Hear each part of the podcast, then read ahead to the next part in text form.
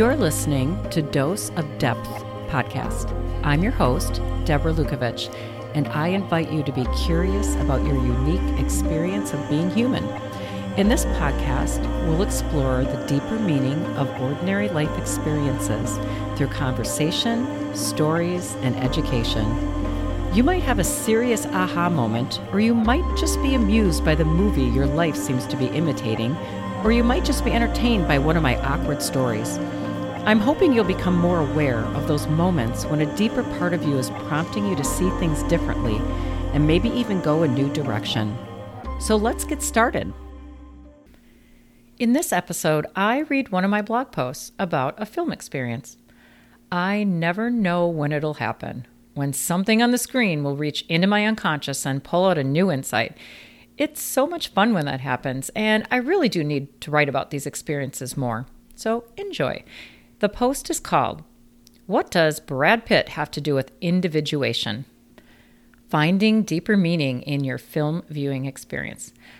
I should stop here and offer a quick note about individuation and what it means. Simply, you can look at it as coming into relationship with your unconscious. Sometimes we do this by accident as we meander through life, but there is a special kind of process of individuation when we are consciously coming into relationship with all of the things in our unconscious. So, back to the blog post.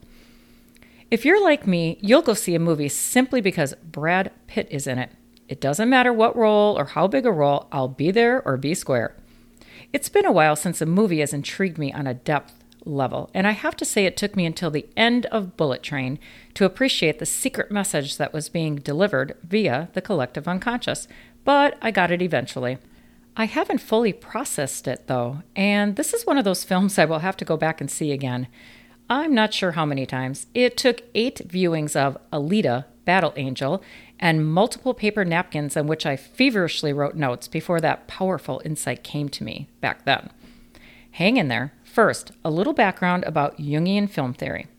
Jung didn't say much about film, but research professor of media analysis and Jungian analyst Luke Hockley saw Jung's theories as useful in exploring the meaning of film from both an individual and collective perspective.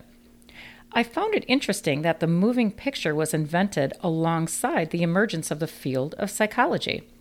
Could it be that the desire to see life mirrored on the movie screen reflected an unconscious need for making sense of modern life?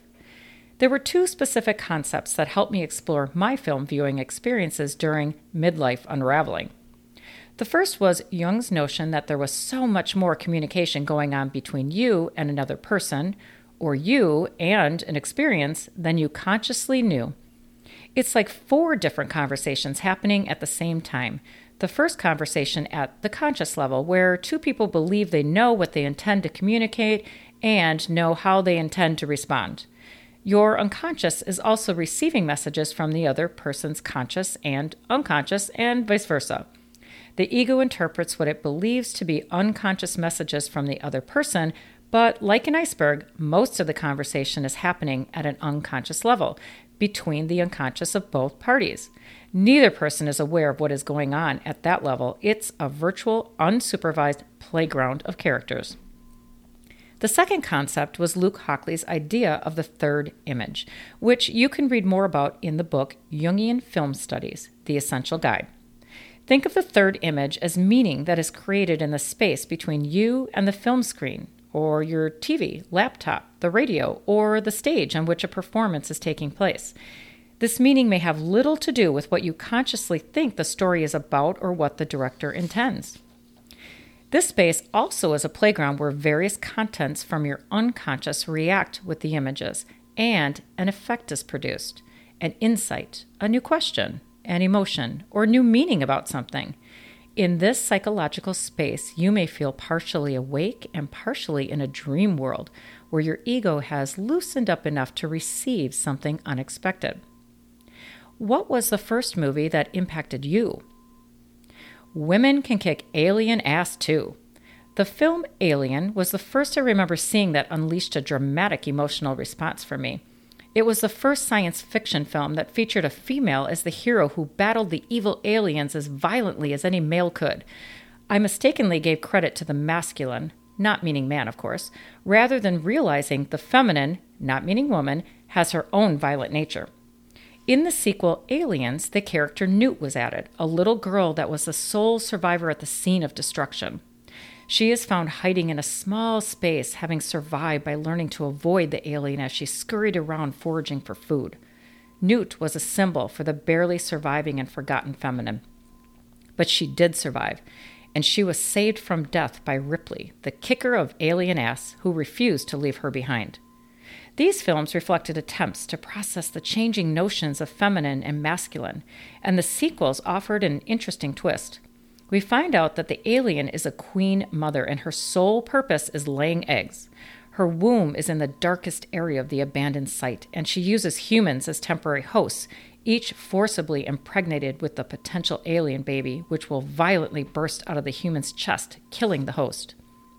Ripley rescues Newt before she becomes a host, and with Newt perched on one hip and a flamethrower on the other, Ripley sets fire to hundreds of eggs, a giant womb on fire.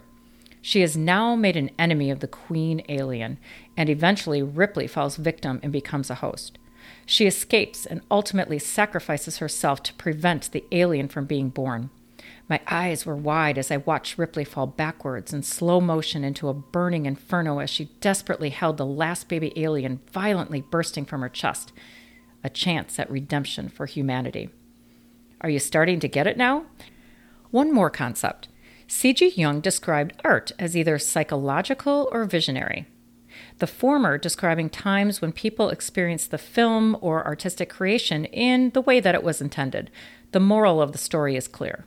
Visionary art is that which produces effects that are unanticipated, surprising, and meaningful. These films are vessels through which the collective unconscious speaks, and they are culturally significant. Choosing death over oppression. The film Thelma and Louise reflected the brewing rage that was being unleashed from the collective unconscious of women. The audacity of women to fight back and choose death over succumbing to a system stacked against them visibly threatened the status quo. Many male critics revealed their hidden fear of the vengeful feminine through their harsh critiques of the film. In the film, two women friends decide to take a spontaneous trip, and the cynical and independent Louise, played by Susan Sarandon, is just what Thelma, played by Geena Davis, needed to break free from the grips of her emotionally abusive husband. A harmless expression of rebelliousness turns serious when Louise finds herself in a no win situation and kills a man who attempts to rape Thelma after having had a little fun at the bar. They now find themselves on the run and they come to terms with the reality that they are not likely to be believed that their actions were in self defense.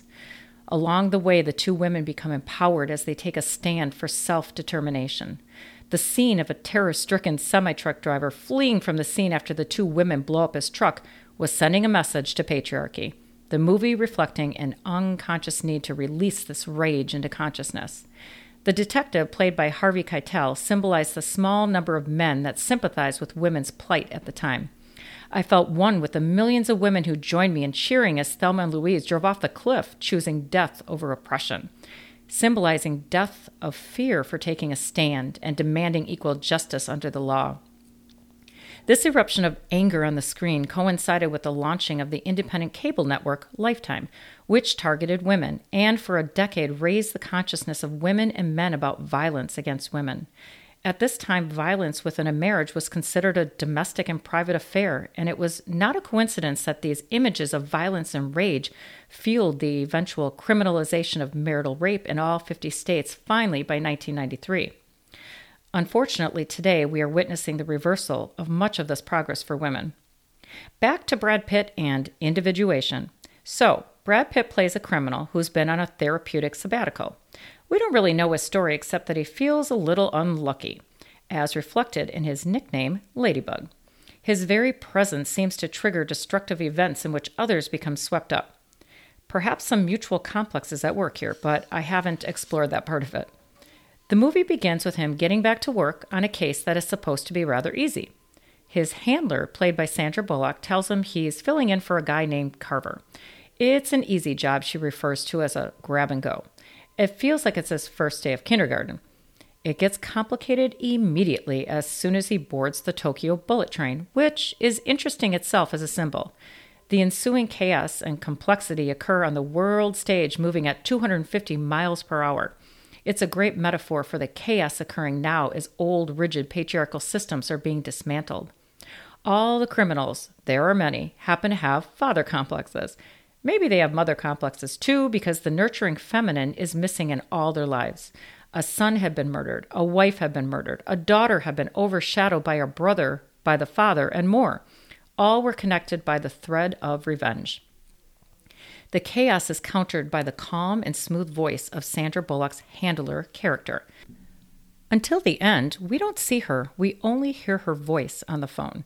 Her name is Maria, and the root of the name Maria points to the meaning of her presence.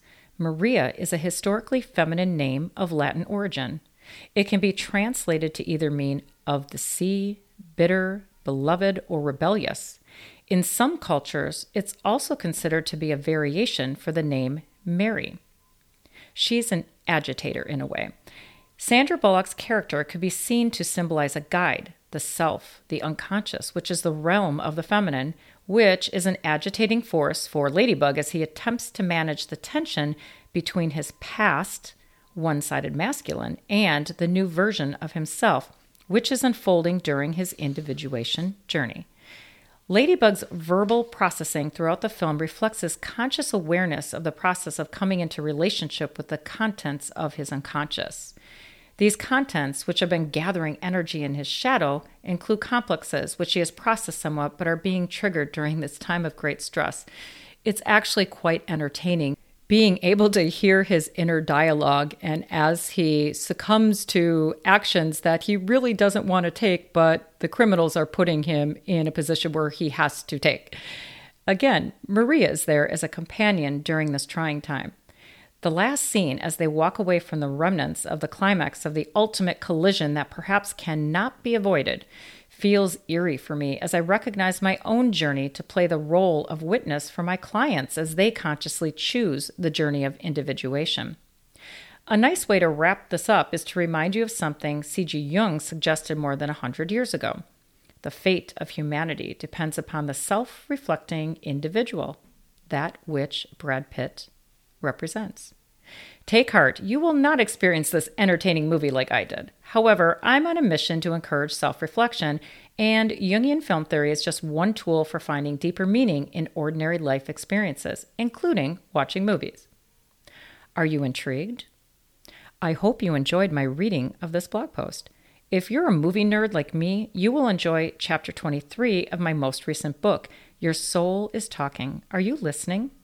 It offers a concise description of Luke Hockley's concepts and how they help me find meaning in my most powerful film viewing experiences before and during my midlife unraveling and reconstruction. You can purchase the book on bookshop.org or Amazon, or and listen to me read chapter 23 on Dose of Depth podcast. It's season 1, episode 47. Exploring film images is a lot like dreams, except dreams are directly from the personal unconscious. When it comes to films, it's about the images that speak to you, have an emotional impact on you, or just intrigue you. Both types of images are clues to what your unconscious, yourself, wants you to explore. This is my framework for working with clients. A depth psychology coach isn't just for addressing current obstacles, for those who are positioned to explore their future, to find a new calling or sense of purpose, and are ready to bring form to a new creative urge in the form of a business or other creation, I can help as your depth psychology coach. You can learn more on the services page for my website, deborahlukovich.com, and even book a free 30 minute exploratory chat. Until next time.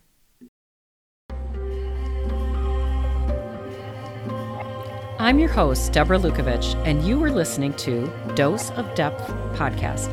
To get updates on new episodes, my writing, and how I teach my clients to get to know that deeper part of themselves, go to deborahlukovich.com. Oh, and if you're not ready for a coach, learn what my clients know in my book, Your Soul is Talking. Are you listening? Five steps to uncovering your hidden purpose. You can check it out on my website or get it on Amazon.